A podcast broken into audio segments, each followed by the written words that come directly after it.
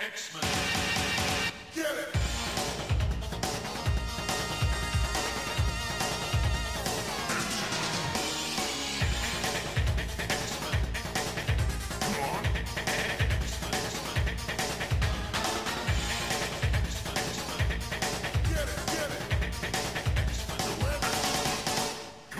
Hey everyone, and welcome to another exciting episode of Battle of the Atom.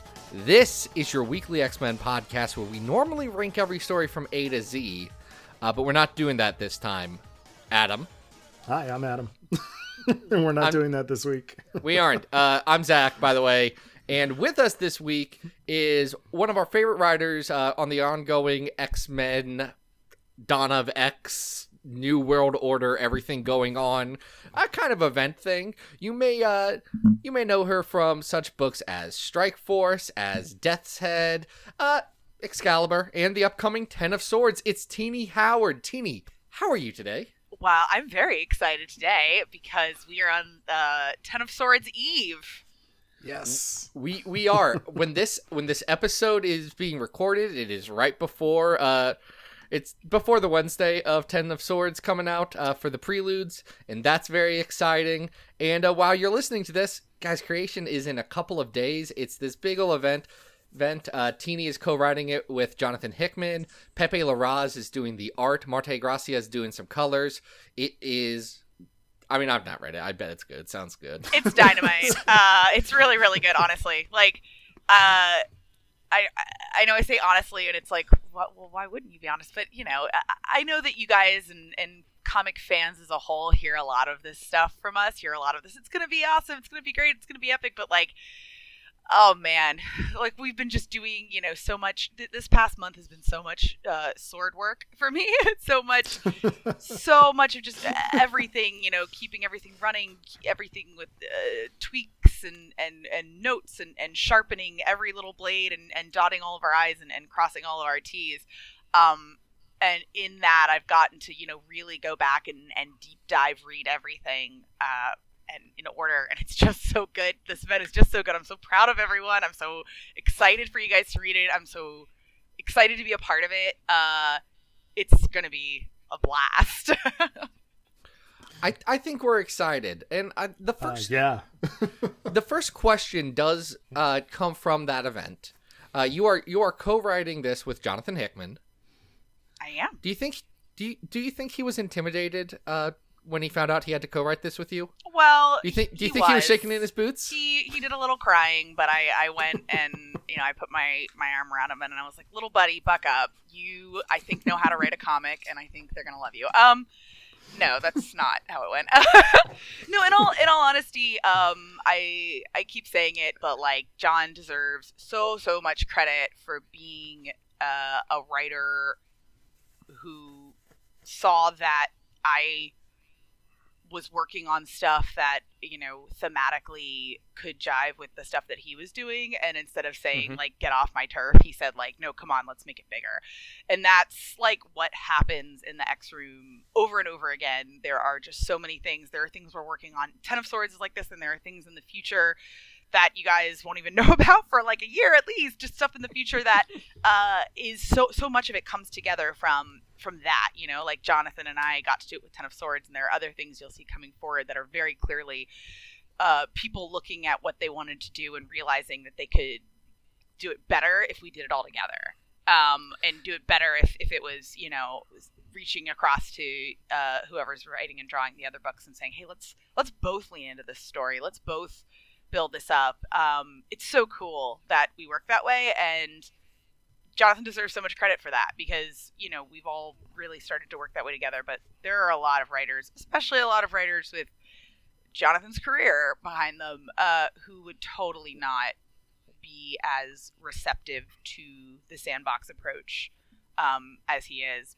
But you know, he loves when we cause trouble on his island. So Well, one one of the things that has been causing trouble uh, is your your run on Excalibur. Uh, issue twelve is out now. It's great. Go check it out, folks. Uh, but your pitch for that was initially described in a lot of interviews as less of a traditional pitch and more of like a treatise on mutant magic and a bunch of thoughts of it culturally. which is a very different place than you know a lot of pitches seem to start. So how did the development of Excalibur into the book that it is today, into this big event, benefit from starting in such a different and unique place? That's a great question. Um, We It- try. Yeah. I mean, so much of it was just that the approach for Dawn of X was just not a typical approach in a lot of ways. You know, like we were uh, asked if we wanted to be involved, and then we were given some reading to do, and then we were asked, um, you know, if after the reading we still liked what we saw, and um, I I have to jump in here. Was that reading just of the event, or were there supplementary materials I uh, that was like these are the themes that you guys are going to be leaning into, or things like that? Oh no! I mean, okay, we were approached before Hoxpox was out. Um, Sure. The Dawn of X writers, and it we were told, here's. I mean, Jonathan had a, a, a ha, had has you know a, a story Bible document uh, that was his you know, um, it was like a big thick.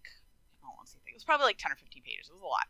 Um, that was like maybe it was less than that. I don't know what I'm remembering now, but uh, it was a really, really big document that was like Jonathan's angle on it, um, some big plans, a lot of the the stuff that you know um, you guys saw changed in Hoxpox was laid out for us as big changes, um, some ideas, some thematic stuff, but frankly, uh, none of the stuff that it, none of it. Nothing in that document was like, here are the books we need to start with. Here are some story ideas. Jonathan was like, "Here's what I'm writing. Do you think this is cool? Yes or no?" And I like checked yes. and he was like, "Okay, um, come to New York and tell me what you want to do."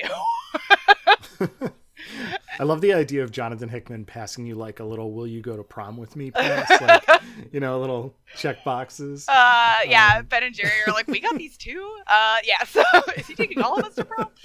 Um, no. So it was like it was it was really really open ended. Like, I mean, that is one thing I'll say. Like that I'm very proud of with Excalibur is the very weird approach. It was all me. Like, um, I wasn't told to write Excalibur. I wasn't told to write a magic book. We didn't say we had to have a magic book.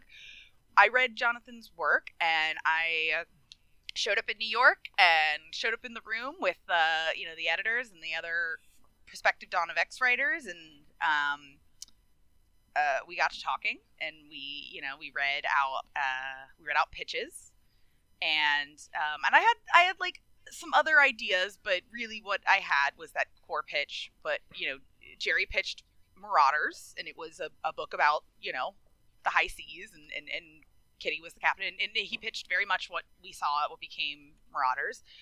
Uh, and then you know Ben knew that he wanted to write Wolverine and X Force. He knew right away that was where he wanted to go. Um, Mhm. And so I think I was kind of like the wild card, and so uh, I came in and was like, well, I want to do um, a book about what I. So the, the, the core of it was me saying, okay, well, well, I read Jonathan's pitch for you know mutants happily ever after or whatever and i was like what happens to apocalypse um you know what happens to the boy he got everything he always wanted like what does he do here uh and to me the answer was well he would go back and want to reclaim things that had been lost to mutants because they weren't allowed to thrive um and i'm i i love the very uh, ethically complex field that is anthropology um because I just love the study of of uh, of cultures, and to me, that's really what broke the idea that I wanted to do this this magic book about magic. Was that I was like, well, culturally, this is a thing that mutants never got to develop. They never got to have mutant mythology and mutant magic, and and really anthropologically, when we talk about magic, we talk about it as this nebulous thing that does a lot of things, right? Like Apocalypse talks about it in that speech in the beginning of Excalibur One, where he says, you know, um, like you all have, you know, scientists now and and and heal and you know doctors, and we've forgotten about the the, the role of of magic in a society, and um, when that person was the person who both you know watered made sure your crops got rain and also made sure your baby was born okay uh, i think that's a really culturally fascinating role and it's one that i wanted to explore in excalibur um, so mutant magic. I think a lot of people are like, why aren't they throwing fireballs at each other if they all have mutant magic yet now? And I'm like, because. And look, maybe we'll get there, but like, like it's not when I say I want them to learn mutant magic, I don't mean like it's a new D and D prestige class. Mutant magic is a cultural thing, um, and I brought this idea to the room, and and uh, it also very we, we had we had touched on some things at the beginning of the week or their yeah, our, our meeting together that we were like, you know, what are some things we really where what's the status quo for some characters that we really want to make sure we're able to um, give a good story to in this new era and two of those characters were uh, betsy and Kwannon. Uh, mm-hmm. and so it seemed like it just kind of came together where I like pitched this book that I wanted to do, and John and Jordan, I, I, like I'll never forget. They like looked at each other and looked at me and said, "Well, that's Excalibur," and then at the same time, all three of us were like, "That's what we do with Betsy." that's and, and uh, I love that. Yeah, and and from there we just all knew uh, where the book was going to go. And I'll be honest, it took me. I think I rewrote the first issue like two and a half times. Uh, like just because I wrote the first att- attempt and was just like, this is wrong, and scrapped it. Mm. Like before, you know, before anyone drew it or anything, I was just mm-hmm. like, uh, you know. But I, I love that. I love that. I didn't scrap it because someone told me it sucked. I scrapped it because I work with people who are really, really great at helping me identify and reach for the best version of what I want to do. Um, and so when I get notes, sometimes I just know that what I've got is not the best version of what I can do yet, and I got to make it better. Mm-hmm. Now, it's it's interesting that you bring up that difference between a cultural anthropomorphic, not anthrop- anthropomorphic, anthropological. Anthropomorphic, yeah, the anthropomorphics like dogs that walk like peoples. yeah, uh, they're like they're like crocodiles that have four arms and several swords and whatnot. Uh, that's an anthropomorphic. Uh, but no, uh, it's interesting you bring that up because spoilers, people. If you haven't read last week's X books, I said I was going to say this at the beginning, and I didn't, so I'm saying it now. We're going to get into some deets. I'll you'll hear it in Tini's voice. Tini is going to spoil some of Excalibur 12 for you. So if you haven't read Excalibur 12 yet, I'm not mad at you, but I don't want you to listen to what I'm about to say if you don't want to be spoiled. Okay, let's. We're also going to touch on X Men 12, but just as a comparison point. we can talk about X Men 12 too. Uh, so what I what I found interesting while I was reading those, those are the first two parts, the prelude to Ten of Swords. Uh, they both take different approaches to magic. Uh, yours and Excalibur is very much what you were just talking about about magic culturally, uh, a bit more of like a grounded occult approach. Where Jonathan Hickman's book in X Men Twelve is taking a bit more of the by the way uh there's this very cool d&d ass world uh where apocalypse's wife is. Mm-hmm. um how did you marry those two styles? One that's you know more historic and you know cultural magic versus but also these people will throw fireballs. Yeah um so a lot of that will be answered for you when you learn more about locations um involved like where this place is that she's from and and and all that and you'll learn a lot more about that in creation um that's you know that that's I mean that's not a spoiler. I just want you to be excited. Um, you'll I am. You'll you'll oh, start yeah you'll start learning more about that in creation. There is uh there's in those issues you guys have just read um in both those those twelves uh there is still a lot of mystery. Um, but oh, absolutely, you know, uh, Apocalypse uh, and and Rictor have succeeded in opening a massive, massive gate. they they they made a bone gate out of crystals and externals. Yeah. How did it did it feel good to murder kill all of the externals? Because I was excited when I saw that. I well, I'm not a traditional fan of the externals, but it was very interesting to see those old mutant bones pave a way for a new mutant order. Yeah, I mean, in a very, uh, all, is it fun to like just have like Rictor roll up and like nuke all the externals? Absolutely. That's like one of the fun things about writing comics is just getting to to have characters like just beat up other characters that you know. Like that's fun. But really the core of it, like the reason I chose the the externals is not because I was looking for um you know someone fun for this. I mean it was because, you know, back from I've been thinking about the externals since I started writing Excalibur because they do have a really weird and specific set of powers and because of their you know proximity to apocalypse um, and because of their age and their their you know there's that discussion that apocalypse has where he's like you know we can't be kept apart as mutants we no longer they can't keep us apart they can't kill us and that has always been the gift of the external so if we are the highest version of mutant kind even if it's not the way we expected we have to accept that you are no longer a needed role model. you know, you are no Mm. longer a needed guide. You have served your purpose in modeling these gifts of immortality and community as a coven. Um, thanks and bye. uh, you know, and it was important to me because Apocalypse is a really complicated character to write about in the role of of not you know explicitly villainous and murderous um and when i sit down you know with the apocalypse in my mind and we talk about him we, we, we get to know each other um i really think he believes what he says in excalibur 12 that he is old and he knows he's old but he knows that age is not inherently virtuous or better hmm um, I think he believes that. I really do. Um, whether or Well, not and- that will lead him to good or bad things is remains to be seen. But but I think he Mhm. truly believes Mm. that. Yeah, I mean, in many ways, Tini, um, you know, like John has kind of centered a lot of Hoxpox's mysteries around retconning the history of Moira, but you've really kind of taken Apocalypse into a new place that makes us reconsider where he's come from and and his whole deal. I, I think we're going to get a lot of that out of this new event. Well, thank you. And and also, I realize I didn't actually answer your question about how this ties into Jonathan stuff, which is really funny because I have a really bad habit of uh, Jonathan will ask me a question, I'll talk at him for five minutes, and then he'll say, "You didn't answer my question."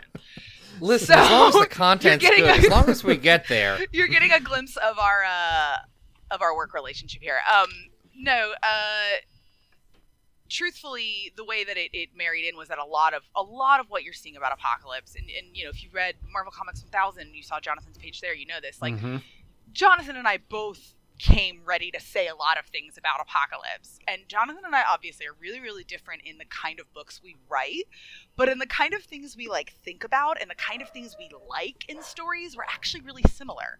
So Mhm. like we it's like we meet up at a place and then walk two different directions with it, but like Mhm. we know what like we part of why we did this event was because we just realized that we had the same feelings about the story we wanted to do and that we understood each other and that man this story is cool if jonathan does it and it's hopefully cool if i do it but it's really cool if we do it together because I thought you were going to say cooler if I did it. you know uh maybe i should we'll just tease him a little bit. yeah no i mean I, I i admire the hell out of the guy and his work that's that's why i love working with him so but i do also like to jump- make jokes yeah, if I can jump in on that, um, one of the things that that Hickman set up in Hoxpox is these data pages, you know, as part of the stylistic conceit of the line moving forward. Um, it it's been really interesting right from the get out, uh, from issue number one, and moving up to twelve. You've been dropping clues through these uh, grimoire pages of Apocalypse as to exactly what is going to happen. But I think along the line, I think a lot of readers were kind of scratching their heads and going, What the heck is this? What does this mean? And today, reading this, I, I told you before we came on the air, I had this entire like epiphany moment where I was like, Oh my God, she's been telling us the whole time. it's so You know? satisfying oh i'm so glad um, so um how how do you because it's it's 12 issues like we're talking about a year's worth of comics um, not not even mentioning the the unfortunateness that's around us. Sure. Uh, yeah. sure. Delaying, right, delaying with- with delays in publishing. But like, uh, what went into structuring that that timeline of how you were dropping these little hints to to pay off in this issue? Sure. Um. Well, also okay. So also, if you've read Excalibur 12 today, then you also noticed that uh, some characters that everyone seemed to think I forgot about showed up. The uh, Captain's Britain from Excalibur 10. How dare you? How dare you take an entire issue of not continuing to see the plot point? But you know, like, and that's it's really rewarding to hear you say that, like the the grimoire pages in 12, and like you you it really helped things for you because you know, for me, I've I learned that I always credit Shelly Bond, who was my editor on Euthanauts and Assassinistas, and is a dear friend of mine.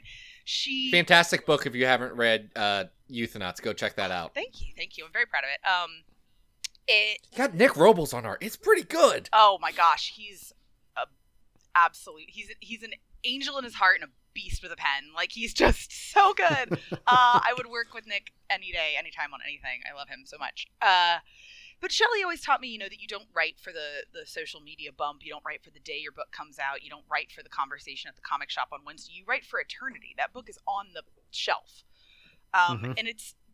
Uh, and also, uh, Jonathan is super, super good at looking at, you know, early on in Excalibur. Like now, he doesn't like have as much individual oversight because we all just talk openly about what's going on in our books. So it's Mhm. less like an approvals process and more just like a let me know where you're going. I'll, you know, we'll we'll all say yes or no to each other if that works or doesn't work or we think it's the wrong beat or whatever. But early on, uh, I, you know, this is also my first ongoing comic uh, I've ever written. You know, um, Mhm.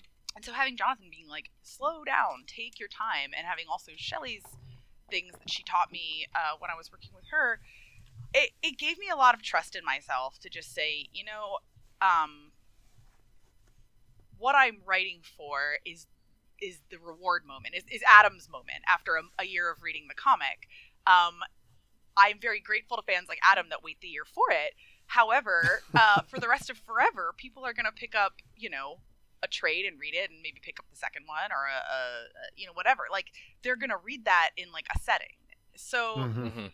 i have to think about that about it being both a satisfying read for readers in the future and also a satisfying read for the monthly fans um and sometimes um i just err on the side of writers that i've loved are usually writers that are not afraid to be a little confusing um, because they know where the story's going and they're not afraid to play the game where they say, hold on to my hands and trust me.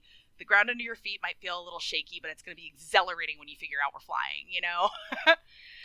and like, I-, I am really, really grateful to readers that hang on with that because for me, planning out a year of comics and knowing where I'm going is, um, it's innate. Like it's it's a true north. Like I'm always always writing towards a, a goal. Um, Mhm. and my job is to unveil the petals of that goal as artfully as possible as you guys watch. Now, following up with that, uh, I th- I think it's fair to state that the X Men books, as a whole, have been pretty successful. Yes, Uh, very they they've they've done pretty well. It's gotten a lot of people excited. Uh, has that success changed your planning on this, knowing that hey, you have some runway here. You've got you've got a little bit of track that you can go forward and tell a longer form story than you could in like say a five issue book that hey maybe if this sells like gangbusters we give you another arc. I mean, yeah, but also at the same time, like, you know, uh, in the planning and the building of Ten of Swords, so much about everything changes so much in the Mhm. outcome that, you know, um, as a result, uh, yeah, it just feels like at the end of the event, it just feels like everything is really like blown wide open in a lot of ways and uh you know it, it it's exciting to say you know um to get to what looks like you know okay is is we're going towards this big event. Do we have to do this and then turn you know this is our big event and then we we turn around and we head back home. Um we can just keep going you know? Mhm. uh, and it's super exciting because it, it makes us as writers uh, really confident and really brave and re- um, we're really really supported. Um, you know if people pitch a crazy idea in the room and it sounds like a crazy game breaking thing and we're all like uh you know wild about it then it's like well we talk it out. Like we Mhm. we respect as as writers each other's um passion and and you know urge to tell a story. If someone says hey i, I really want to do this story we say okay let's figure out a way to do it that's you know that's good and that makes everyone happy. But like there's there aren't a lot of no's in the x room. There's there's a lot of notes sometimes but there aren't a lot of no's. I actually wanted to ask you about that, Tini, because um, you guys uh, just this past Monday at, before we're recording, our buddy Chris Hassan over at uh, AIPT did an X Men Monday with a bunch of the uh, the X writers, and you really do get the impression that it is much more of like a writer's room, um, as opposed to hey everybody's just sort of like periodically checking in with each other. Like you guys seem very very connected to the to the point where at some point i think during that during that uh, series of questions it, it did seem like you guys have made some very big structural changes to uh, ten of swords based on the publishing schedule and the the scope of the story.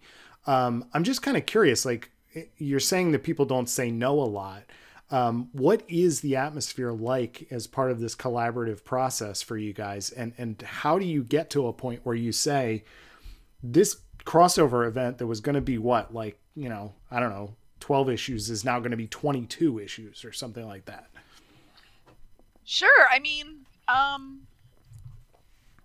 uh, yeah. I mean, like Jonathan said a little about in the the AIPT thing, um, where he talked about how part of it was a result of, uh, you know, the X line suddenly with pandemic changes being, um, you know, more of the line, just percentage wise, Mhm. because of, Yeah. of the way things shook out. Um, and so when we uh, chose to do this, it was because, you know, one, there was a lot of stuff we all wanted to fit into this event. We all had a lot of ideas and a, it had so much potential that it felt like, oh, good. Like, there are things that are some of my favorite moments in the whole event that I was really, when the event was smaller, I was pretty sure we're going to end up, you know, either just passed over or on the cutting room floor. Um, and now they're central parts of the event. And it feels so good because it wasn't like, hey guys, come up with more stuff because we have to. It was like, hey guys, we're a bigger part of the line than we expected. Mhm. So there's a lot of pressure on us to do our best work. But if we think we can do it, like it was kind of like, you know, uh, you want to make your best cupcakes, right? Um, and you made enough, you made enough batter for 22 cupcakes, but then like the pan they give you only has like 16 cupcake holes, so some of them end up like you end up with extra batter, or you end up with cupcakes that are over full, or you know, and instead it was like, okay, we can have 22 cupcakes, but we need to make enough batter for 22 kick-ass cupcakes. Mhm. Uh, and we all had more than enough ingredients, so it just worked. if i could stay with your cupcake uh, analogy I love for a it. second Yeah, like it.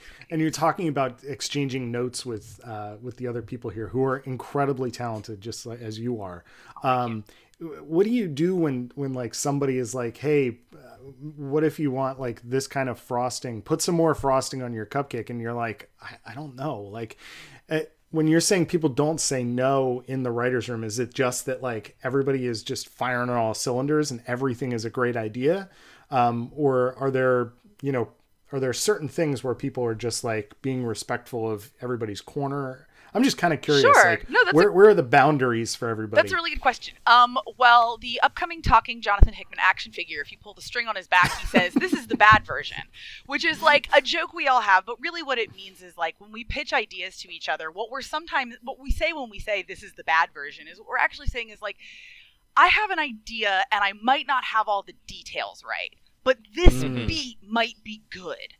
Like, maybe this character needs a loss there or maybe you've brought up these relationships but you forgot you or not forgotten but like maybe just you didn't remember that these two characters also have their own relationship and you can play off that things like that where it's just like supplemental or often it's just like a i think this needs to happen here but and, and and it was brought up in the AIPT thing like but we we don't have ego like we realize that we're all there talking about stories we're not talking about ourselves like Mhm.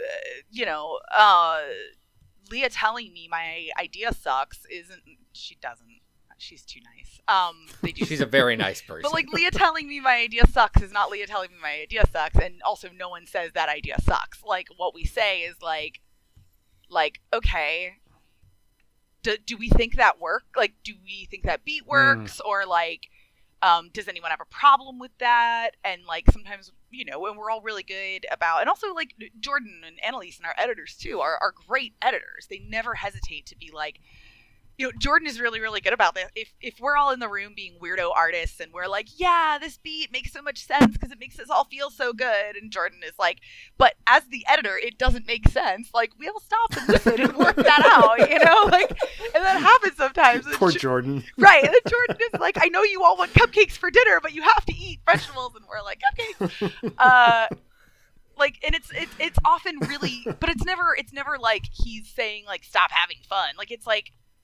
he's always like okay like he's really good about being like here's the roadblocks you're not seeing. Now convince me to Mm. work to work around them. Like hmm you know jordan's a great editor because he wants to be convinced of the best story possible. Mhm. he loves you know and jonathan is the same way too. Like he loves when you just uh, I, I mean i had just the other day i was like literally in the slack it was like hey this is like a down the road idea but i think it's kind of crazy i literally just occurred to me what do we think? And it was so good to instantly have like feedback from like other you know creators and editors i respect being like that's a great idea. You should definitely lean into that. So it's like it's also really nurturing because it's like oh good. Now i feel like free to expand on that idea without being like sometimes comics is really lonely. Someone asks you for an idea Mhm. you write Yeah. a 10 page pitch with no feedback and you just hope they read it and like it it's kind of nice Mhm. to be told like that's a good idea it's such a good idea that i would actually read a pitch you wrote up about it instead of don't waste your time that's not a good idea That's That's awesome. that's interesting to hear for sure. Uh, one one thing that's been interesting about this event, uh, specifically one of the ingredients you guys are using is the use of tarot, uh, which is something that a lot of the marketing and talk has been built around. And it's a novel thing for a superhero comic to kind of structure itself based on. Is it appealing to tap into some of those influences of yours that have not really had a lot of uh, airtime in superhero comics? And is it structurally useful to use something like tarot that does have a distinct like way it works uh, to use in an event sure as a tool? Um. uh, Well, you know, the most interesting revelation I've had about tarot writing this event is that it's um the interpretation of sequential images. Mhm. Mm. Um, Oh, like a like comic. a comic. Oh, wow. I'm dumb. Wow. Okay, yeah. That's what comic books yeah, are. it's pretty cool, right? Um, but also, you know, a lot of it. Again, this is the kind of thing that just happens from the freedom of being in a writer's room. Is that, uh, you know, when you get an idea like, uh, like, oh, well, what if it was themed after tarot cards because there's tarot cards in Powers 10 and um, because of this, that, and the other. And like, you know, and I'm like, I, it starts like, and in the room, it's something like I say it like, well, what about tarot? You know, and everyone's like, well, I don't know anything about tarot. And I'm like, well, I do. Let me explain why tarot is a good idea. And then it's like, oh, okay. Like, I kind of definitely became the the the tarot expert um, for the event, and uh, it's been a lot of fun. Like, it's it's great because I don't think that tarot is something you use to see into the future, though of course in a world of of comics and mystery and magic, that's a thing that can happen. But Mhm. I really think that uh, tarot is an interesting tool of self discovery and a Mm. game of archetypes and a lesson in archetypes and stuff. So, uh, I, you know, I think that the tarot in Ten of Swords is less about uh, unveiling the future and more about understanding um, the roles we play to one another. Because when you look at the major arcana, you know, which are the cards that are for the most part, you know, people. Um, hmm the ones with pictures of people on them, um, or Mhm. chariots or wheels, whatever. Uh, those are really archetypes. Like those are people in your life that have relations to relationships to you in a lot of ways, right? Like the Page of Cups is like a young, uh, typically masculine presenting person who uh, is you know emotional and loving like that's the that's the page of cups like that's that's an archetype that person has so like the tarot in ten of swords is less about casting the future and more about roles and relationships to one another that we the archetypes we hold um yeah i'm, I'm going off a lot but No, it's it's- okay. thi- this is good. I'd say, for me personally, I've read a lot about X Men. I, I, but not a know lot about tarot. I ain't got nothing on tarot, which is something that a lot of our writers for Xavier Files have been deciding to get books on tarot and be like, well, now I guess we have to know this too, Mhm. which has been interesting. But we were curious what recommendations you had for resources about learning about tarot. Oh, that's that's a good one. Uh, so, uh, I'll say that you don't, if you don't know the tarot, that that you'll you'll still be able to enjoy Ten of Swords. You know, if you if all you know about the tarot is that they're cards with pretty pictures and they're sort of fortune tellery, like that's fine. That's all you need to know. However, the tarot of the event is totally uh, something I researched a lot. Um, it, there's uh, uh, there are no like random card choices or anything like that in the event. So I guess in a way, if you know tarot, you get a sort of like trivia track, director's cut, second screen experience where you can kind of try to maybe figure out what people are doing and and um, what will come of them if you know the tarot. Uh, but it certainly isn't required. But if you want to learn Mhm. about tarot, uh, honestly, the biggest recommendation I can give is a brand new book that just came out by Yoshi Yoshitani called uh, The Tarot of the Divine, and it has a companion book called Beneath the Moon. Um, and it is a fantastic resource for tarot because each card is a different mythological figure that teaches you about the story and the archetype.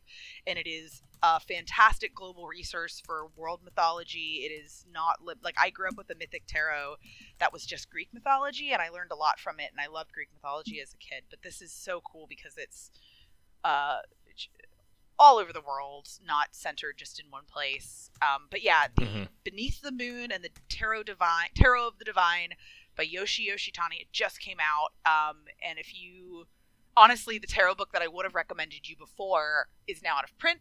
So I'm happy to recommend this one that is in print and done by a friend. But there are some great websites. Like there's Biddy Tarot, B I D D Y Tarot.com. Biddy Tarot is really good if you just need to like. It's got a big friendly search bar at the top, and you can just type whatever card you're curious about in it, and um, it's a it's a good one too. If you if you're a website person, Biddy Tarot, it's free, easy. They don't pay me. I just use them a lot. But if you're looking for uh, you they know should. good deep dive with beautiful art, with a deck and a book and everything you'd want to know, Beneath the Moon, Tarot of the Divine. Sorry, I, I I have to get this in because the people who have been recommending it to me that I have not bought or read uh, would yell if I didn't. Rachel Pollack's Tarot Wisdom. I didn't know Rachel Pollack did a tarot book. Yeah, Rachel Pollack from uh, Doom Yes, that Rachel Pollack did a tarot book. Yeah, uh, it's beloved by nearly half a million tarot enthusiasts. Well, I'm is what it says on the Google. literally purchasing that while we're talking. Okay, anyway. I'm glad I, you I have jumped in heard there, I have Zach. heard very good things about it. I've not read it, uh, but it's Rachel Pollack who you know out Grant Morrison to Grant Morrison on Doom Patrol. Yeah. So, uh, probably pretty decent there. you have some amazing amazing artists on uh, this this crossover event and we are on the uh, the i guess eve of the eve of some new pepe larraz and marte gracia uh, coming out to the public. Like, what is that like when your uh, storytelling gets brought back to you with these visual masters doing uh, doing their amazing stuff with with your ideas? Um, so I'd never worked with Pepe before. Um, Mhm. I had met him and like chatted with him. We sat next to each other at like I think it was like two C two E twos ago when like Hoxpox It absolutely dropped. was. Yeah, I was like next Mhm. to him. It's how I figured out you were on the books because you were between him and Jonathan Hickman. Yeah, And I was it just like plopped me there. Oh, oh, that's a thing. Wonder who's gonna be writing the new X Men books. And meanwhile, I'm just like hanging out with Jonathan Pepe. Um, so uh, I was really, really uh, like n- nervous but excited because like I really like Pepe as a Mm. person, but I'd never like written pages for him before. And the one thing that Jonathan told me about working with Pepe before I did, which absolutely turned out to be 100% true, is you gotta not over direct him because you can't come up with anything better than he's gonna draw. Ah, And I was like, okay, and he's absolutely right. Like, um, and Pepe really likes like inspiration and art and influence. Like he's he's really good about like gathering like inspo and like that's part of why his art's so good because he just like it's like it allows himself to be inspired by so many things and then like spits them his own art out and it's just like nothing else. Um, and so I like sent him a lot of weird, weird reference. And when you see some of the work he's done, uh, especially in Stasis, um,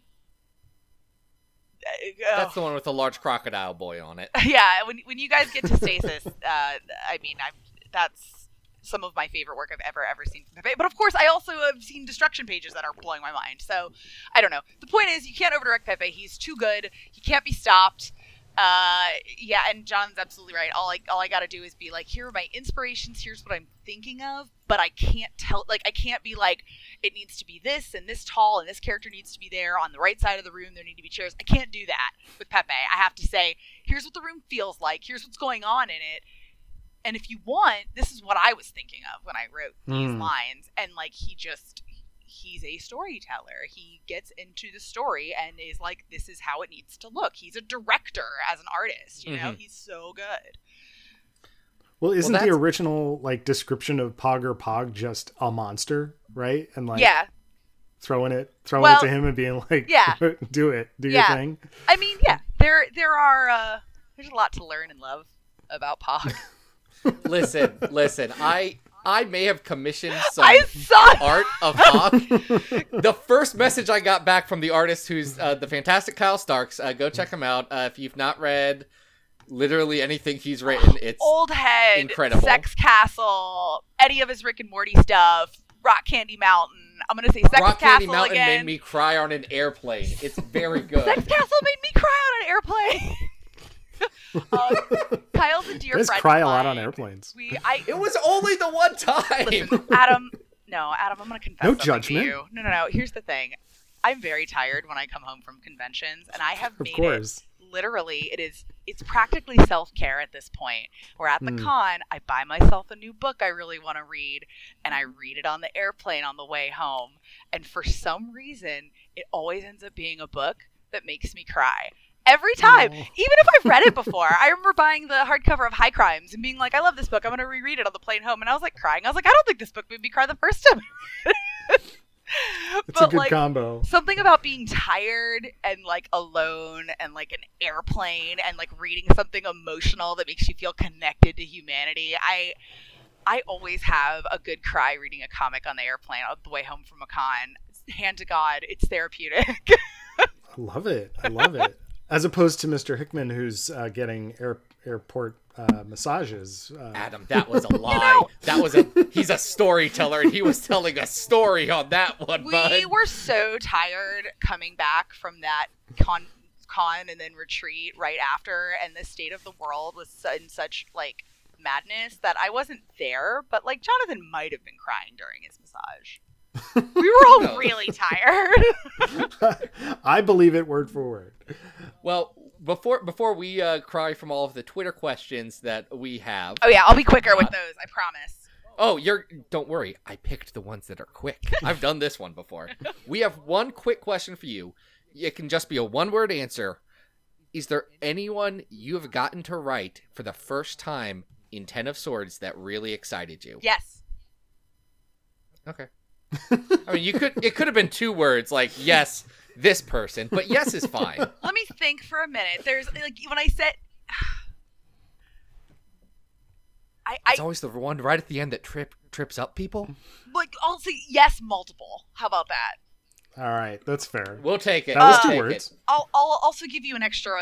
Um, the most excited I got before that, before the Ten of Swords, the most excited I got getting to write a character for the first time was when I got to put words in Magneto's mouth in Empyre.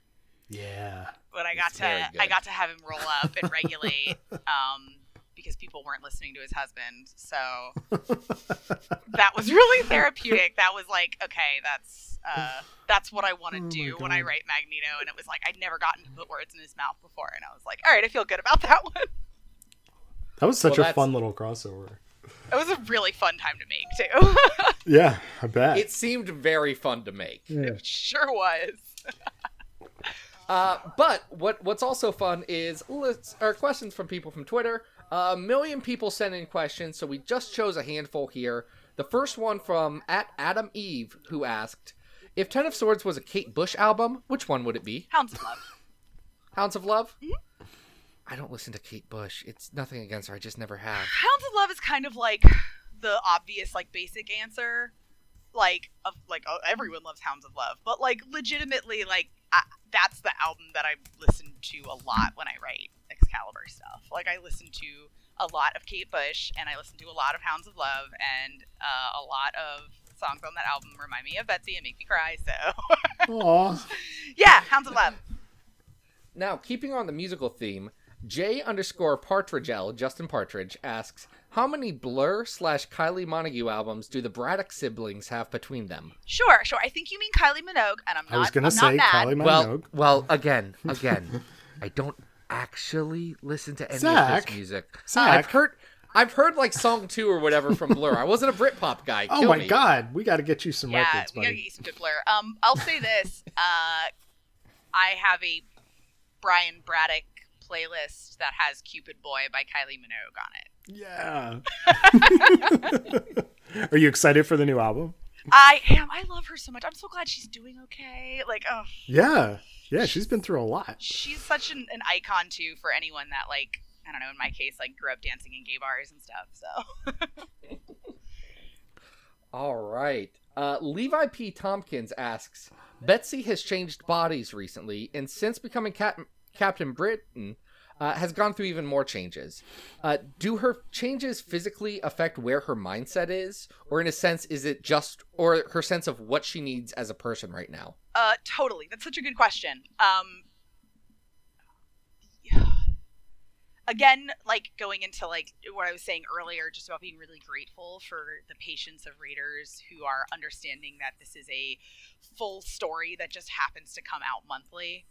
Mhm. Um, I mean, not that I don't write it for monthly res- release, but the the I know like sometimes I I, I want to make you guys wait so stuff is sweeter Mm. uh yeah betsy betsy's relationship with her physicality and her body and her past uh and canon and all of that is uh stuff that i'm really really invested in and really really interested in um i love that uh I don't know. I, I have a lot of thoughts and feelings and stuff that uh, is going to be approached in um, upcoming Excalibur stories, just about the relationship with with being, you know, with Betsy, who was, um, you know, a model and you know a psychic, and uh, then you know spent a lot of time in a body that was not her own. Uh, I think there's a lot of interesting things. I mean, you know, Leah wrote some awesome stuff in uh, in her Age of X stuff about Betsy and her relationship Mhm, with her mhm. body. Um, Leah and I have talked a lot about that, and that's something that uh, we really believe um, is a part of Betsy's emotional journey. And you actually, you actually just recently talked a good amount about that on uh, Connor Goldsmith's uh, Cerebrocast uh, a couple weeks back. If people want more information on that one, Oh yeah, he's he's doing great work, and he's having a bunch of cool people on talking about uh, characters. And he does these great histories of each character, so like, it's a good way to like if you haven't caught up on everything about your favorite character, it's a good way to like hear their status quo. Tini, before That- Zach goes to the next question, I, I hear, I, I think I heard you say uh, Kanan instead of Kwannon. Is that the uh, the new no, like? Are, I we did a, a quick piece about that on Xavier Files. Is, is that uh, the X Office is now saying Kanon instead Um, of uh, Kwannon? You know, I actually haven't brought it up with the rest of the office. I should. Uh, Ah, I love it. I have, yeah, I, I haven't. It's just when I was talking to Connor, he said that he had spoken to some people who were like, it's, you know, it's it's based on uh, like uh, Kanyin, the Buddhist goddess of mercy, Mhm. and the the that Kwannon is like an anglicized version, but that the W is actually not pronounced, and that it should be pronounced Kanon. Um, but if somebody like knows that that's wrong and they want to correct me, that's awesome. Uh, I would love to know more. But No, uh, no, you're you're correct. It's just interesting because um, like Fabian Nicieza says he he's cool with it whichever way. Like he didn't have like a preference, but I'm just interested to see if that's like part of the lexicon now. I mean, yeah, it's the way I say it now because I've uh, nice, been corrected to that's how it should sound. So that's how I pronounce it. Uh, love it, love it. All right. Uh, speaking speaking of names, uh, Marvordian X asks, at what point was the decision made to change the artist formerly known as Apocalypse's name, and how did you end up with dot dash line a with a dot on it line dash dot? I looked at Jonathan and I said, I have a weird idea.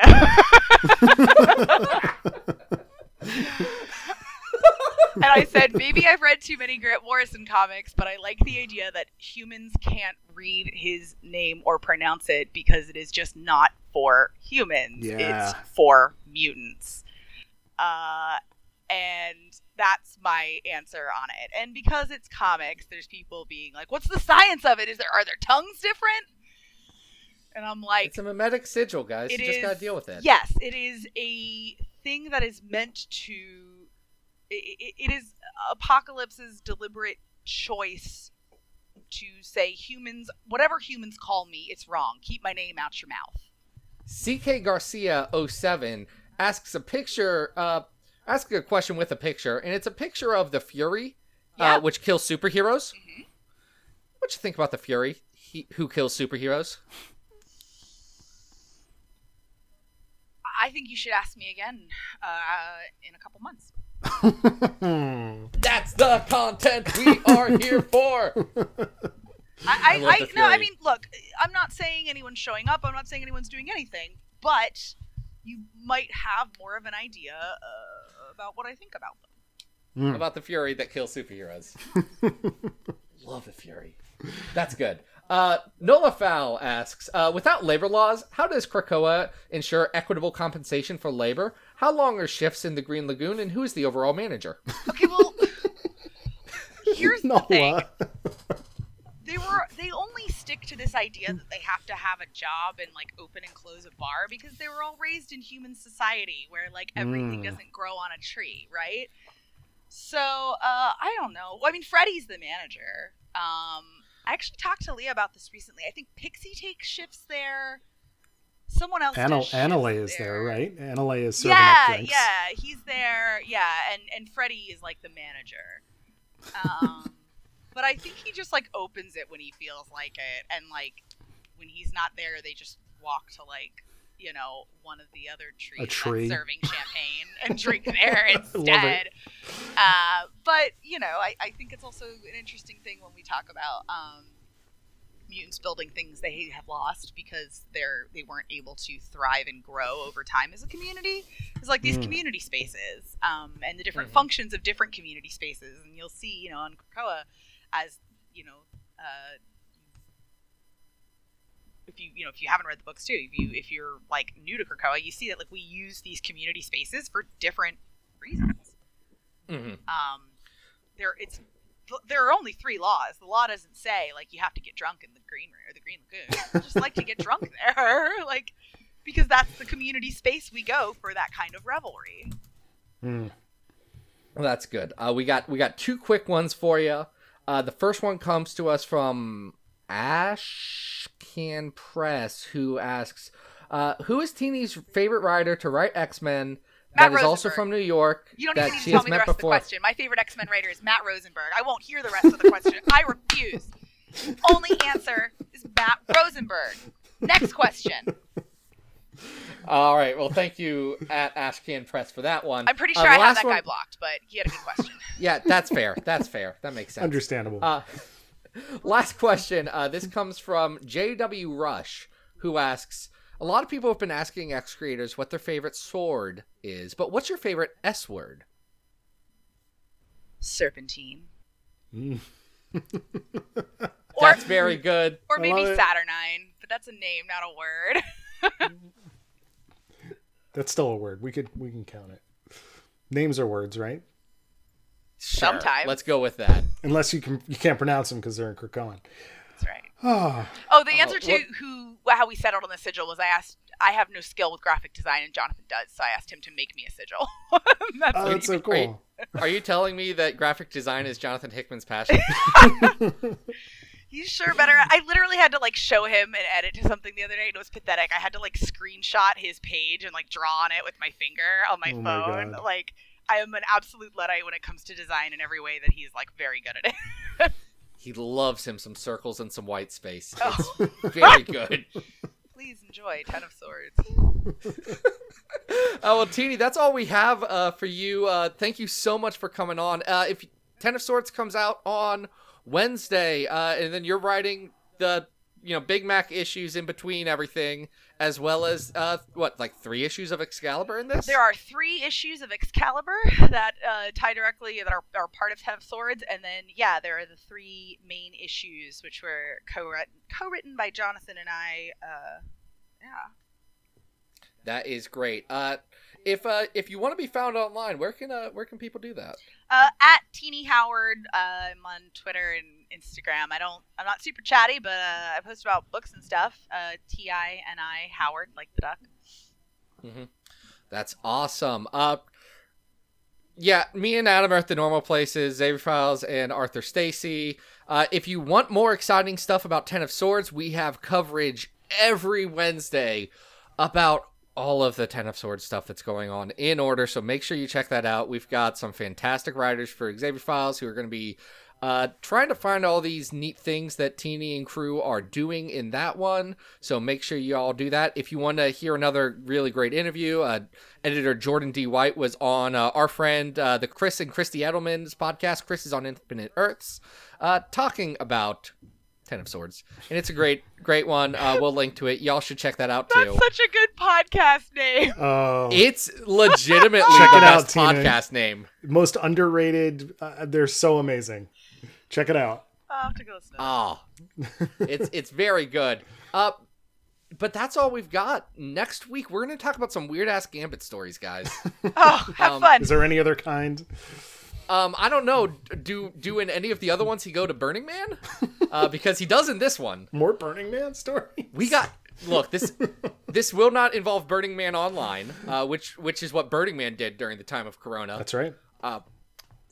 But it will be interesting. Uh, Tini, thank you once again for being on. It was great. Thanks for having me, guys. Enjoy. Thanks, All Tini. right, and until next time, this has been Battle of the Atom. We hope you survived the experience. Get it!